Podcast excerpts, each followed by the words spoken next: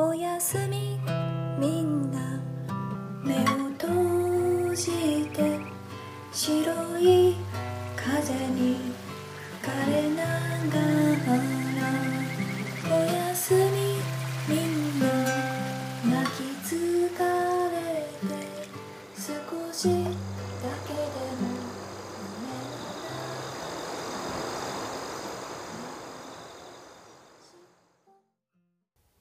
の寝床でお話を。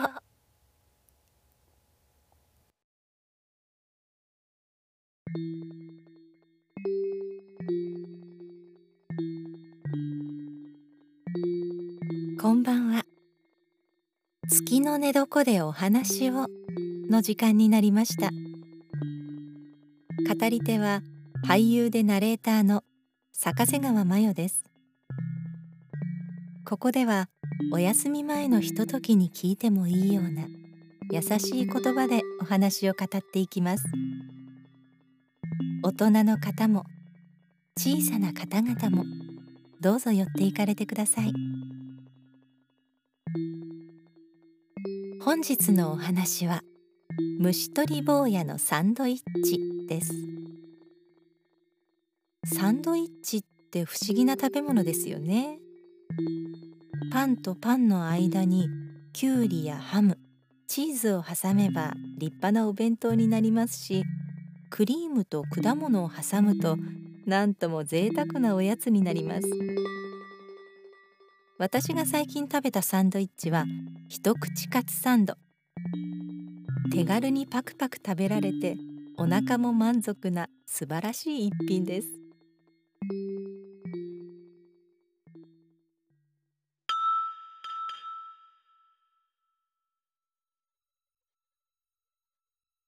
虫取り坊やのサンドイッチ。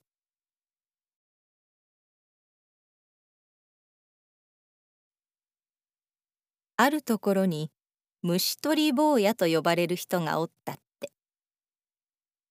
本当の名前は知らないが近所の人はみんな虫取り坊やと呼んどった。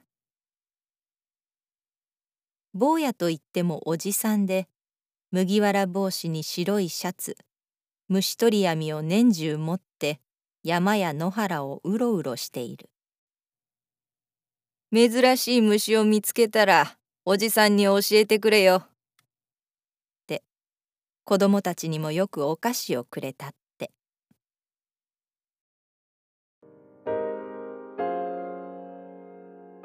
ある時虫取り坊やは噂を聞いた。蝶々山という山があって珍しい蝶々がわんさかいるらしい。中でも一番珍しいのは見たこともないくらい大きくて黄色く光る蝶々だそうだ。なんとかして捕まえてみたいもんだ。虫取り坊やは出かけていった。汽車を乗り換えバスに乗り歩き始めてずいぶん経った。草っぱらをかき分けかき分けそのうちに。虫取り坊やはすっかり道に迷ってしまった。あれれどうしたもんかね。よっこいせっと大きな石に腰掛けた。その時。ふぎゃーいてててて。石がしゃべった。虫取り坊やはびっくりして転がり落ちる。なんちゅうこった。一目散に逃げ出す坊やの頭の上から笑い声が降ってきた。ふはははあの驚いた顔。ふははは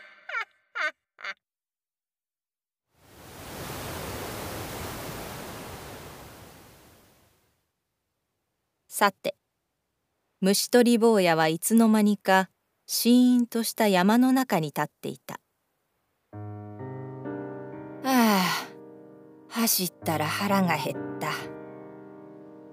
虫取り坊やが弁当を広げるとずりずりべたんずりずりべたん小さな子供がやってきた。緑色の手足に緑色の顔。葉っぱのような小さな着物を着て頭にはひよひよと白い産毛。おじさん何食べとるの？ん？サンドイッチよ。サンドイッチちょうだい。いやいや俺だって腹が減っとるんだ。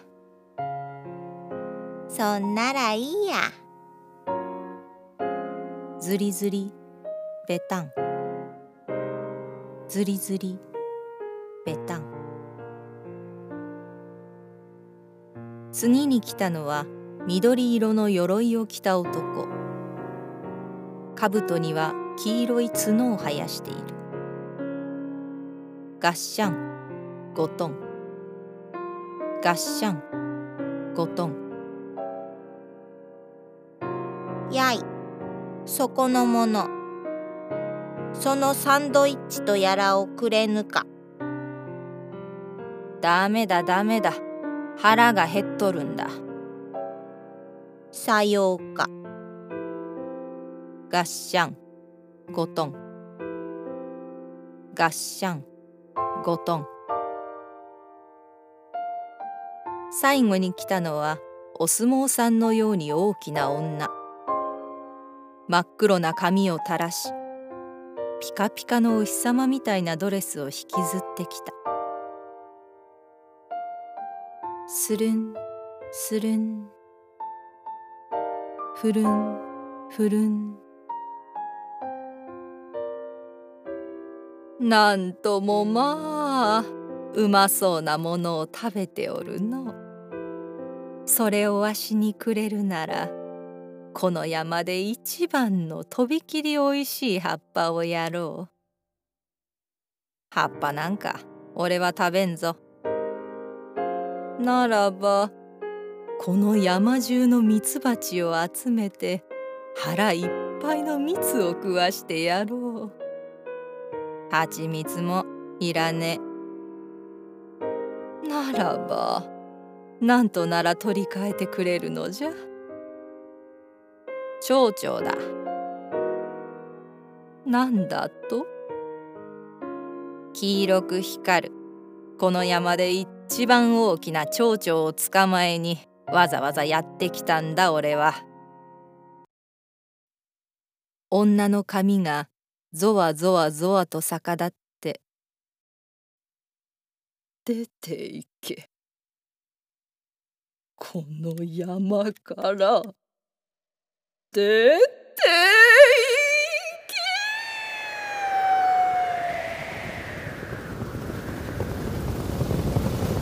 け。どーっと風が吹いた。虫取り坊やの体が宙に浮く。飛ばされる。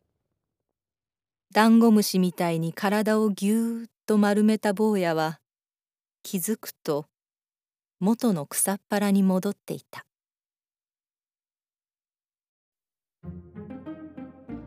それから虫取り坊やは大層長生きをした。後に100歳の誕生日のお祝いでたくさんの弟子に囲まれて話したそうだ。あの女は蝶々山の親分だったに違いない。光ってそりゃあ綺麗でな結婚するならあの女じゃないと嫌だと思っているうちにとうとう100歳になってしまったわ。弟子たちはみんないかにもありそうなことだと思ってうんうんとうなずき合っておったそうだ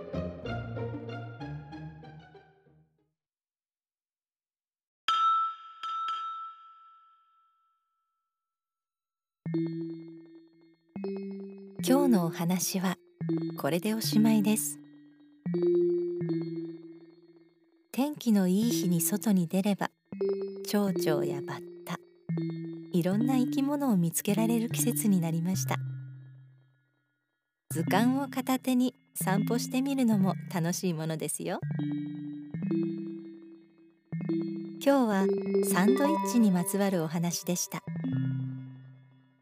次回6月の放送は梅の実にまつわるお話です。それではまたお会いしましょう。おやすみなさい。揺れて返事夢の中で明日にはきっと忘れてしまう。だから今日は